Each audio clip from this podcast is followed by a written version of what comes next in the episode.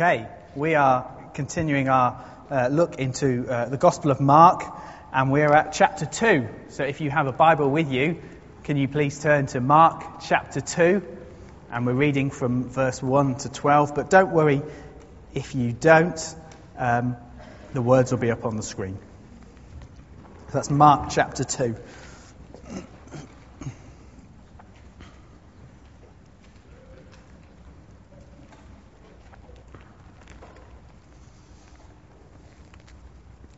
Okay.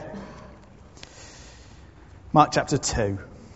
A few days later, when Jesus again entered Capernaum, the people heard that he had come home. So many gathered that there was no room left, not even outside the door, and he preached the word to them. Some men came, bringing to him a paralyzed man, carried by four of them. Since they could not get him to Jesus because of the crowd, they made an opening in the roof above Jesus, and after digging through it, lowered the mat, lowered the mat the paralyzed man was lying on. When Jesus saw their faith, he said to the man, Son, your sins are forgiven. Now, some teachers of the law were sitting there, thinking to themselves, Why does this fellow talk like that? He's blaspheming. Who can forgive sins but God alone? Immediately, Jesus knew in his spirit that, uh, that this was what they were thinking in their hearts. And he said to them, Why are you thinking these things? Which is easier to say? To say to the paralyzed man, Your sins are forgiven.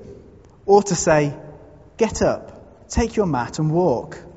But that you may know that the Son of Man has authority to forgive sins. He said to the paralyzed man, I tell you, get up, Take your mat and go home. He got up, took his mat, and walked out in, few, in full view of them all. This amazed everyone, and they praised God, saying, We have never seen anything like this. Excellent. Well, a few years ago, um, I found a book in a bookshop which I bought um, called uh, The Hard Sayings of Jesus uh, by a guy called F.F. F. Bruce. And it goes through lots of different sayings Jesus said, which actually, if we understand them, and at the time, were quite offensive to people. They brought division as well. They divided people by what he was saying. And actually, the book is about if we understand them today, actually, they still are offensive and they still bring division. And I was surprised to open it up and have a flick through and realize that Jesus' words, Son, your sins are forgiven, are in this book about hard sayings of Jesus. Well, I was thinking, why? Why, why, do they, why do they appear in this book? Why does he write about this? Well, actually, for many, forgiveness is still a big deal. Many people will say, well, actually, no, no, no, no, forgiveness needs to be earned. Forgiveness needs to be won. Forgiveness needs to be worked for, not just given. For others, they might say, but you don't know my past. You don't know what I've been like. You don't know what I'm like. For a man just to come and say, Son, your sins are forgiven, that to me is hard. So I think there's three things that we learn about following Jesus from this passage that I want us to look at. And conveniently, they all begin with F faith, forgiveness, and friction. So, Jesus is kind of building up a crowd, as we hear, and uh, a bit of a following. And they turn up at the home that he's in. Now, Whose house is this? Who would live in a house like this? Whose, whose home is this? I mean, it could be, it could be Simon's mother-in-law's house. That was in uh, uh, chapter one. Had gone to, the, to, to his house. It could be her house. It could be another friend. In fact, one commentator says there's a real strong possibility it's actually Jesus' house. It's actually his family home. And so the people had gathered there, and the house is full. And Jesus begins to teach to them. And four guys bring with them on a mat a man that can't walk, a man that is paralyzed. And they're looking for healing for this guy. But they can't because the crowd. They can't get, they can't get this guy to Jesus. There's too many people. But these men won't be stopped. And so it says they climb up onto the roof, they remove it, and they lower the man down to where Jesus is. The roof would have been a mix of perhaps wood, perhaps mud, some plaster, um, a bit of grass, perhaps that type of thing. Not extremely difficult, not like doing your house at home. Um, you know, it, it wouldn't have been a major, major problem, but they'd have still had to have dug through it to make a hole to get to Jesus. Now, I know some of you will be thinking, this is really clever. This is very innovative. Well, this, they are using their initiative. Who would, who would say they would think that? I knew it! I knew Paul's hand would be first up. Anyone else? Yeah, okay. Chris, yeah. And a few others, Nev, yeah. One or two others kind of going, yeah, I think so. Yeah. Do you know, you're in the minority, as you can see. Most of us would say, this is outrageous. You can't dig through a person's roof. What are you doing? This is, this is Jesus' this is either Jesus' friend's house, or maybe it's his house. How would you expect him to respond? The roof! What are you doing? Stop it! I'd have probably stopped them before they'd got on the roof. If they'd have got on the roof, they'd have been stopped if it was my house. But serving people can often be messy. It can often be inconvenient. Do you like everything tidy and organised? Do you like people to respond in the way you expect them to respond? My advice would be think carefully about getting involved with people. I'm just looking around the room, perhaps at people who are involved in perhaps social action projects or getting involved with people, and I'm sure you will know what I mean. Can't these people come back another day? Can't they just wait?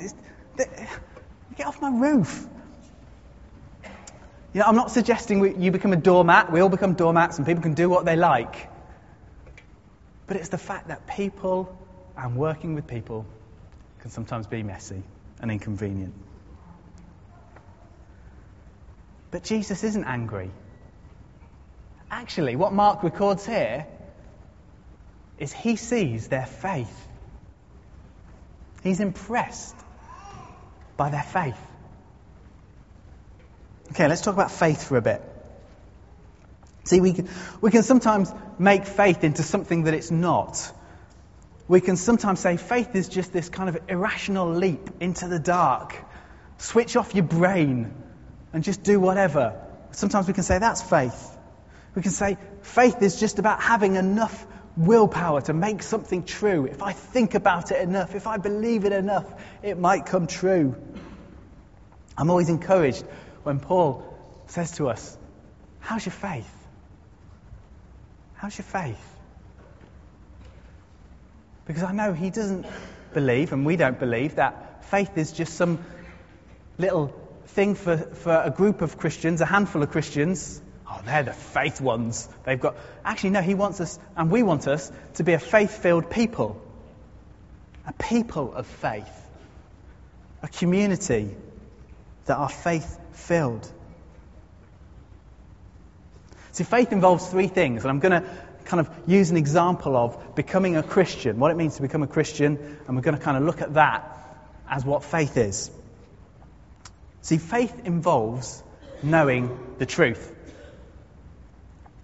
See, the man and his friends will have heard of Jesus' healings. You know, we can know things about Jesus. We get to know about who Jesus is. Perhaps you're on the Alpha course at the moment and you are finding things out about who Jesus is. But facts in themselves aren't enough for faith. Because faith also involves acknowledging or affirming truth. See, these, these men, the man as well, must have acknowledged, they must have said, yeah, okay, yeah, Jesus, Jesus can heal. I believe it. I, I, I kind of acknowledge it. I affirm Jesus can heal. They must have. And we can acknowledge that facts are true. Truth is true. Yeah, okay, yeah, okay. I acknowledge that's true. But actually, even acknowledging faith isn't, uh, uh, acknowledging truth, acknowledging facts isn't enough. Actually, involves a decision to personally depend on Jesus. See, they went to Jesus. The man and his friend went to Jesus. See, it's when we know facts, truth, when we acknowledge them, and when we personally depend on that truth. We say, I'm going to trust in that truth. I'm going to depend on it. That's faith. We had the uh, Hassan talking about the doctors. It's a bit like going to the doctors and you kind of, you kind of get the facts, you get the truth, they tell you. And, uh, but that's not enough to heal you, is it? But you, you might then acknowledge, actually, yeah, okay, I agree with what you're saying, I agree with what you're saying is wrong with me and, and, and what, what we should do about it. But even that's not enough. Actually, there's a step that says, okay, I'm going to depend on what you're telling me. I'm going to take the medicine. I'm going to uh, take the whatever you're, you're offering me. Actually, it involves depending on it. This is how uh, the message version of the Bible um, puts Hebrews 11, a great chapter in the Bible about faith. It says this, the fundamental, uh, this is Hebrews 11.1 from the message, the fundamental fact of existence is that this trust in God this faith is the firm foundation under everything that makes life worth living. It's our handle on what we can't see. So Hebrews is saying, life should be led like this. I might not be able to see into the future and, and see everything clearly mapped out for me. But the thing I'm going to hold on to, the thing I'm going to move forward with, is faith and trust in God. The foundation which enables me to move forward is trust in Him and faith in Him.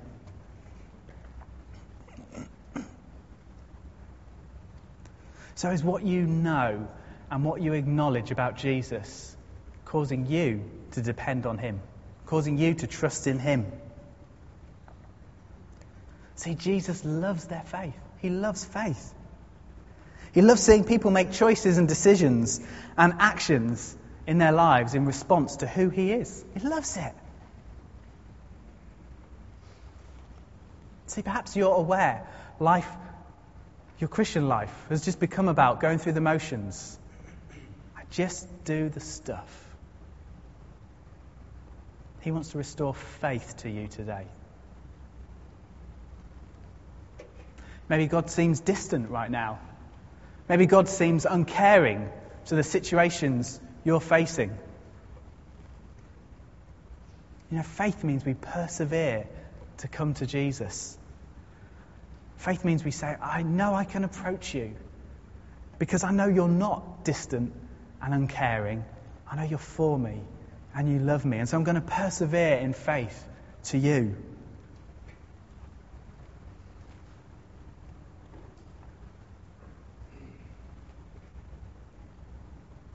See, maybe there's things God is calling to you right now, calling you to do in life. Actually, He doesn't want you to respond in just cold, heartless obedience. Actually, he's looking for faith filled, loving, grace filled, joyful obedience. That's the Christian life.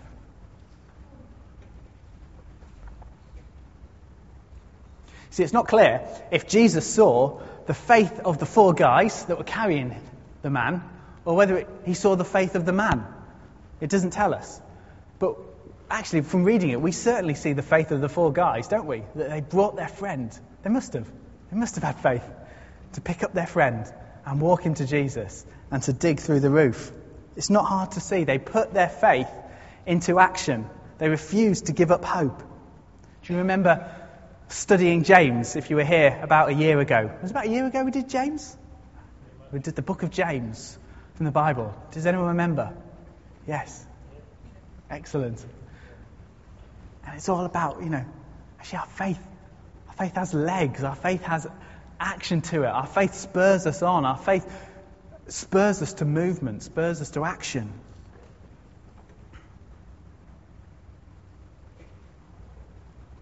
See, you certainly see these guys' faith in how they bring their friend to Jesus. Is your faith causing you to bring people to Jesus? See, when you talk to people, are you bringing the love of Jesus to them? Are you looking for opportunities to talk about Jesus? Perhaps to invite someone to Alpha. Perhaps to, you know, you're talking about a particular thing. I want to lend you this book. This will really help you. Are you looking to bring people to Jesus? Is your faith causing that to happen? I'm not expecting anyone to destroy a roof, except a few people who put their hands up earlier. But it will cause you to bring people to Him. Okay, so the response to what is Jesus' response to this faith? He says this Son, your sins are forgiven. So, firstly, faith, but second, forgiveness. See, up to now, Mark has already recorded um, some healings. Uh, what have we had? We've, we've uh, let's see what we've had. Let's see if anyone remembers. Okay, so we've been working through from Mark chapter 1. Does anyone remember what healings we've had already that Jesus healed? Was that hand over there? A demon possessed man. Okay, yep, yep. Excellent. Peter's mother in law, yeah, yes, yeah. Sorry, Sue. Man with leprosy, yes, yep, yep. And it also just says that many people were brought to Jesus with various sicknesses and diseases, and he healed them. But actually, with this man, Jesus seems to be giving more attention to the spiritual healing that a person needs. So he says he's saying there's something even more crucial than this man's physical healing. See, Jesus knew that, like every human being, this man had a problem with sin. Sin. All our disobedience, all our turning from God, all our wanting to do things his, our way, all the things we've said wrong, all the things we've done wrong. See, we don't like talking about sin, do we? In our modern day age. But actually, Jesus knows the seriousness of sin. Actually, he came to deal with it. And from this, story, this account, in a matter of a few weeks, he would be nailed to a cross to pay for that sin for you and I, to deal with it once and for all, forever. See, the famous um, Bible teacher John Stott um, says this. Uh, he says, if we, don't, if we don't see our need for forgiveness, we either don't see the wonder the beauty, the gloriousness of God, or we don't see the true state of the human condition, the human heart. Uh, there was a letter in an advice column um, to a newspaper uh, a few years ago, which I saw. And I can't remember if I've used this example before on a Sunday morning, but apologies if I have, but I like to use it because it makes it sound like I'm intelligent and I read the Times newspaper, which I don't, um, but it makes me look that way. Some of the youth have said, that's not cool. um, but anyway, uh, uh, the letter to this, this advice column was um, a, an 18 year old girl who had written saying that she, she, she'd moved away from home and she had had just this sense in her life that she was sinning, that she was wrong. Something was out of kilter, something was wrong with, with her and God. And she couldn't get over this, this sense and this feeling. And uh, she said she didn't have any religious background, but she was worried that she just wasn't living the way that, that God wanted for her. And the response from the psychologist was, was really this Look, don't worry. Look, you're not a sinner. It's, it's all simply psychological. It's all simply in your head. It's because of some of the big changes you're going through in life. And actually, I'm sure some of that psychological advice within the column was good. I, I, don't know the girl. Maybe some of it was, was right. Maybe some of that advice was good to her. But what was really clear was the, the kind of obvious uh, um, uh, message in it that don't be stupid. There's nothing between humans and, and God. There's no problem there. What, it, it's, all, it's all kind of made up. It's all because of circumstances. Don't worry about it. So it's almost reflective of our culture that says sin, disobedience to God. Oh, no, no one talks about that anymore. Listen, the good news is this Jesus forgives sin. See, you won't find that from any other major religious leader. You won't find that from Muhammad. You won't find that from Buddha. You'll find things that say, actually, do these things. Here's, I've discovered a process. There's a process here of sorting out your sin. There's a method. Do this and you'll be okay. Jesus forgives. That's grace. That's not earned. That's forgiveness. It's given. And forgiveness is only found at the cross where Jesus gave his life, where he dealt with sin. That's where forgiveness is available. This is what it says in Colossians. This is from chapter 2.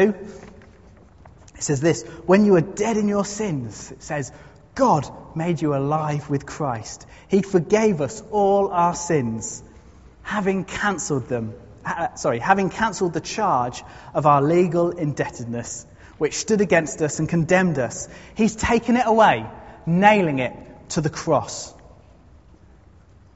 So you can't find forgiveness anywhere else. You cannot find peace with God anywhere else. You cannot find it in acts of kindness.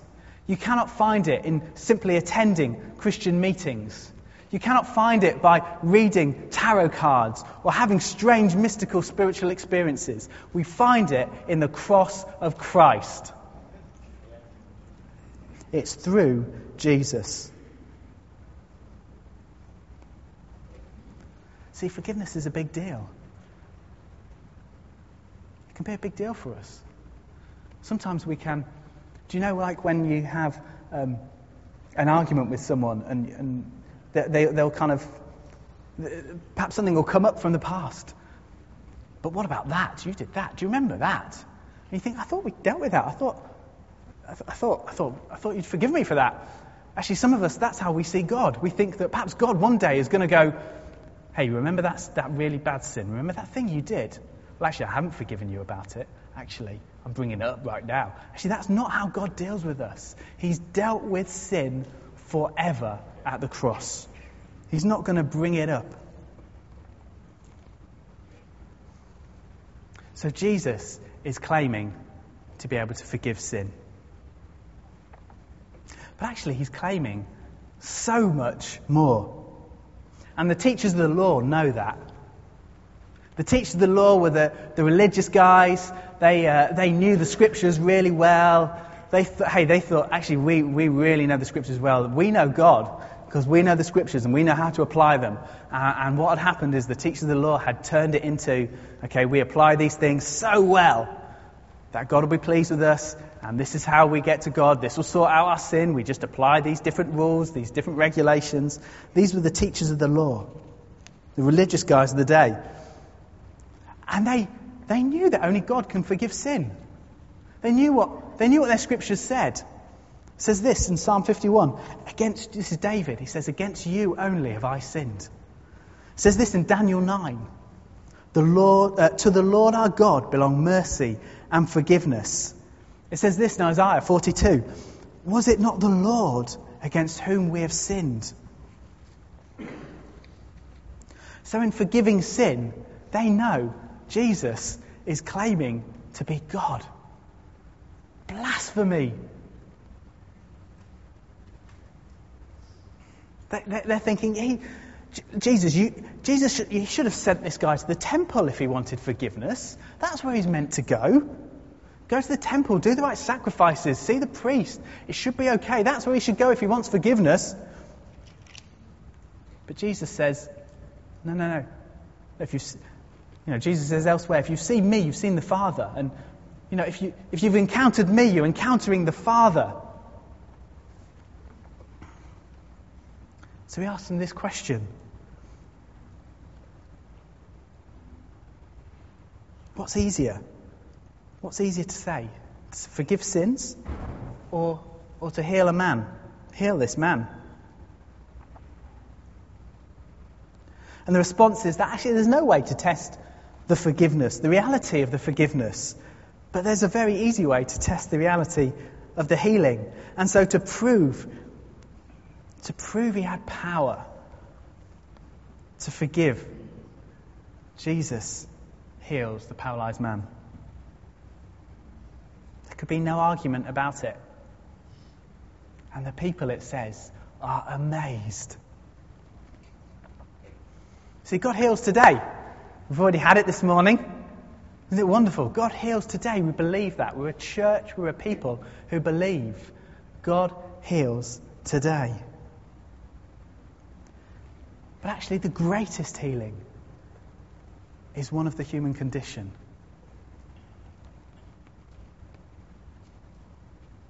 It's one of our human state before God. And he heals this man to show that he has authority to bring the greatest healing to men and women. And you know, I, I don't want to play down anyone's illness, anyone's sickness. But actually, what good is it to be healed in this life, yet spend an eternity apart from Him? What good is it to be healed in this life, yet not know true joy, not know the joy of forgiveness, the joy of knowing our Heavenly Father in this life?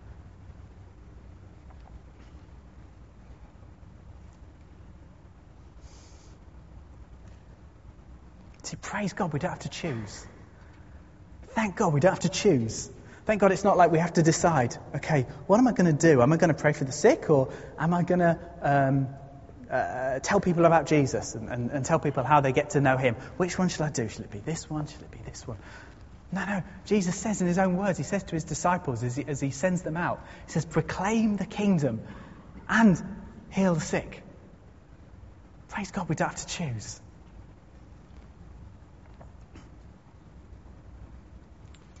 It's great. It was great to hear those uh, testimonies of people this morning from Dadai, from Hassan. It's exciting, isn't it? I hope it stirred your faith. And actually, I hope it stirs your faith to see that God heals even the greatest of sinner, even the person most far away from God. God can reach out and grab.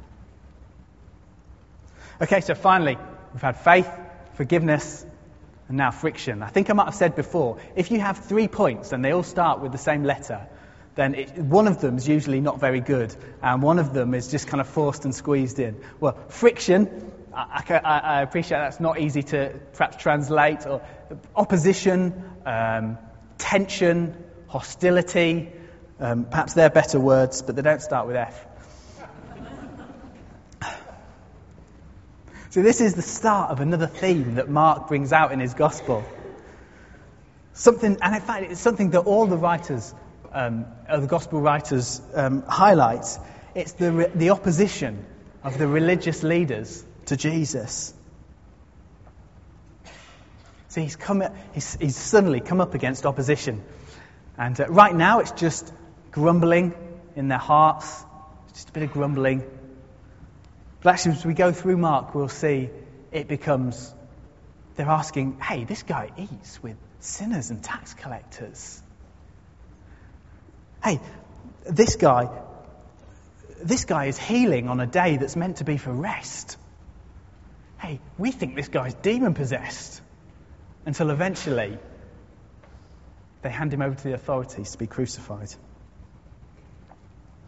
See, Jesus said this in John 16 In this world, you will have trouble. One of the great promises of God. In this world, you will have trouble. See, Jesus encountered, encountered opposition to his message, and he knew that his followers would as well. I'm aware we have many people here from different nations who will know what it is to have opposition to following Jesus.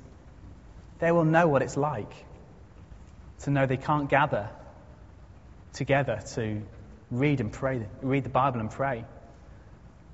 They will know what it's like to, um, to, to, experience um, a, a, loss of jobs or, or kids not being allowed to go to school or even imprisonment for following Jesus. I'm so aware of that.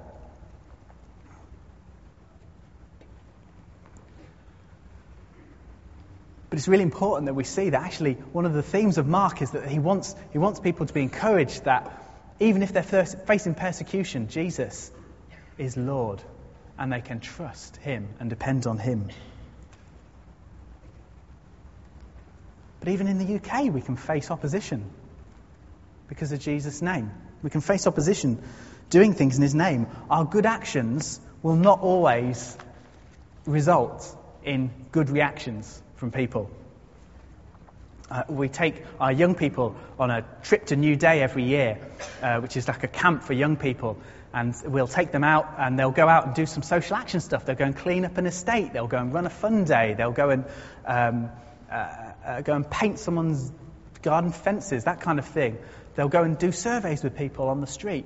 And um, you think, everyone will think this is wonderful. And yeah, most people do. But actually, some people say, what are you doing? This is dreadful. What are you teaching these children? Why are you bringing these children out here? Take them away. Almost a kind of. teach them to just think about themselves. Don't teach them to follow Jesus. Don't teach them to uh, help others.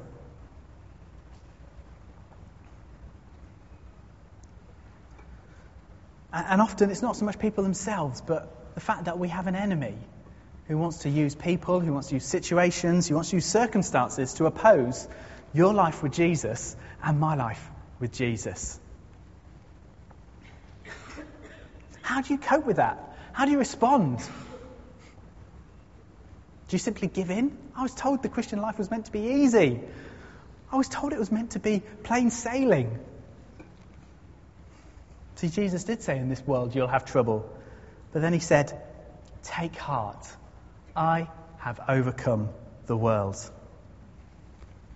See, it must be, it must be the gospel that helps us face opposition. It must be these things like uh, that, that we've talked about, like faith, that helps us face opposition. It must be applying faith, applying trust in Jesus. You know, maybe, uh, maybe I'm, I may be facing opposition, Jesus, but I'm going to choose to trust in you. I'm going to choose to depend on you. It's about understanding forgiveness. Do you know, I know I'm, I know I'm facing this opposition, but I'm not going to believe the lie that God doesn't care about my situation, that God doesn't care about me, that God is distant. I'm not going to believe the lies. I'm going to know I'm forgiven.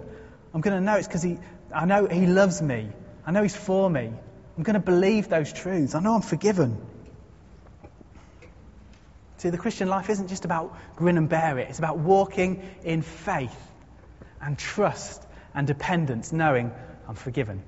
I'm free. I'm a child of God. I'm His.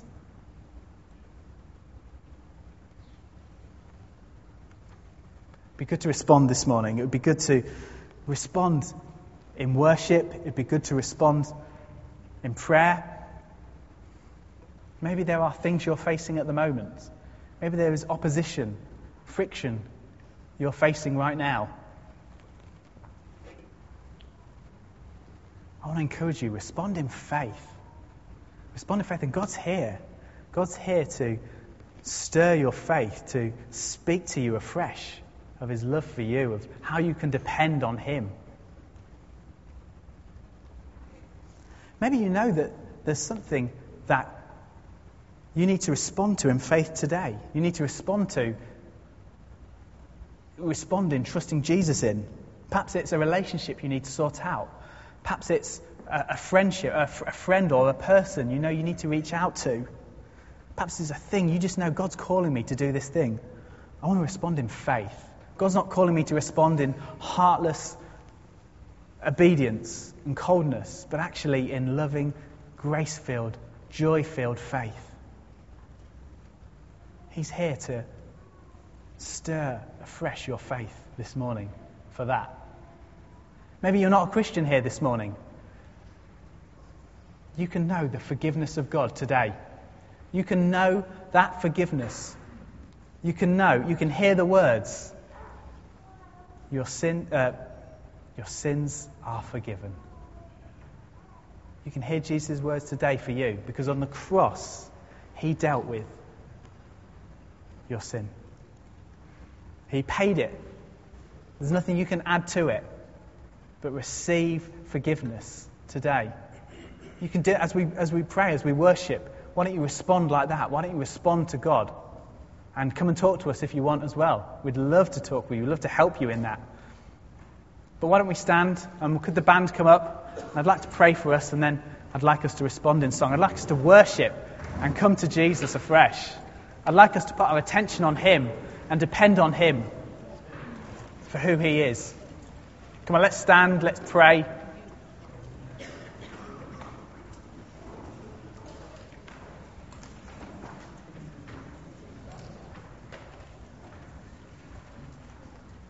Let's keep our attention on Jesus. Let's come to Him. Hmm. Lord Jesus, we love you.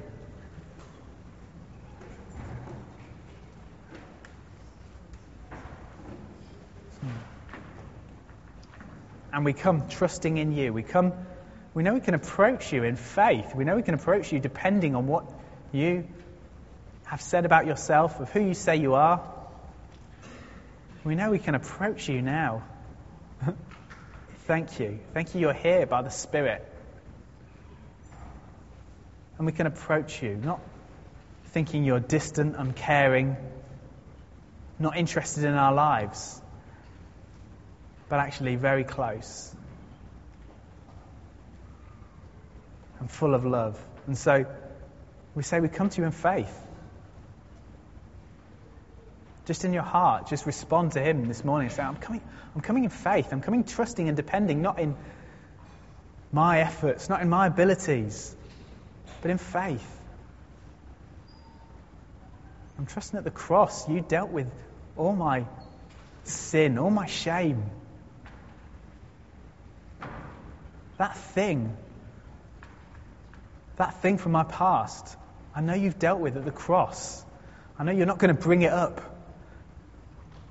years from now and say, but I didn't pay for that because that was particularly bad. No, you've dealt with it. You've dealt with it at the cross. Thank you, Jesus. Thank you, Lord. I pray for pray for anyone who just knows there's things in life they, they need to step out. You're calling them to do, you're calling them to people, you're calling them to um, serve you in a certain way, you're calling them to, to respond in a certain way, to act in a certain way. Lord, help us to respond in faith. Help us to respond in joy filled, loving faith to you.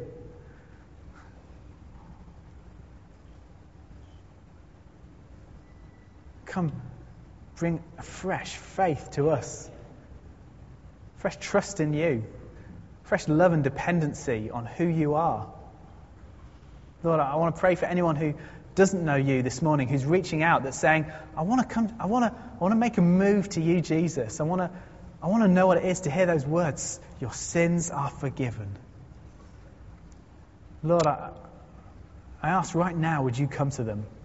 Right now, would you come to them in love. Come to them knowing they don't bring anything in terms of their efforts or their abilities, they just bring themselves. And you love to forgive.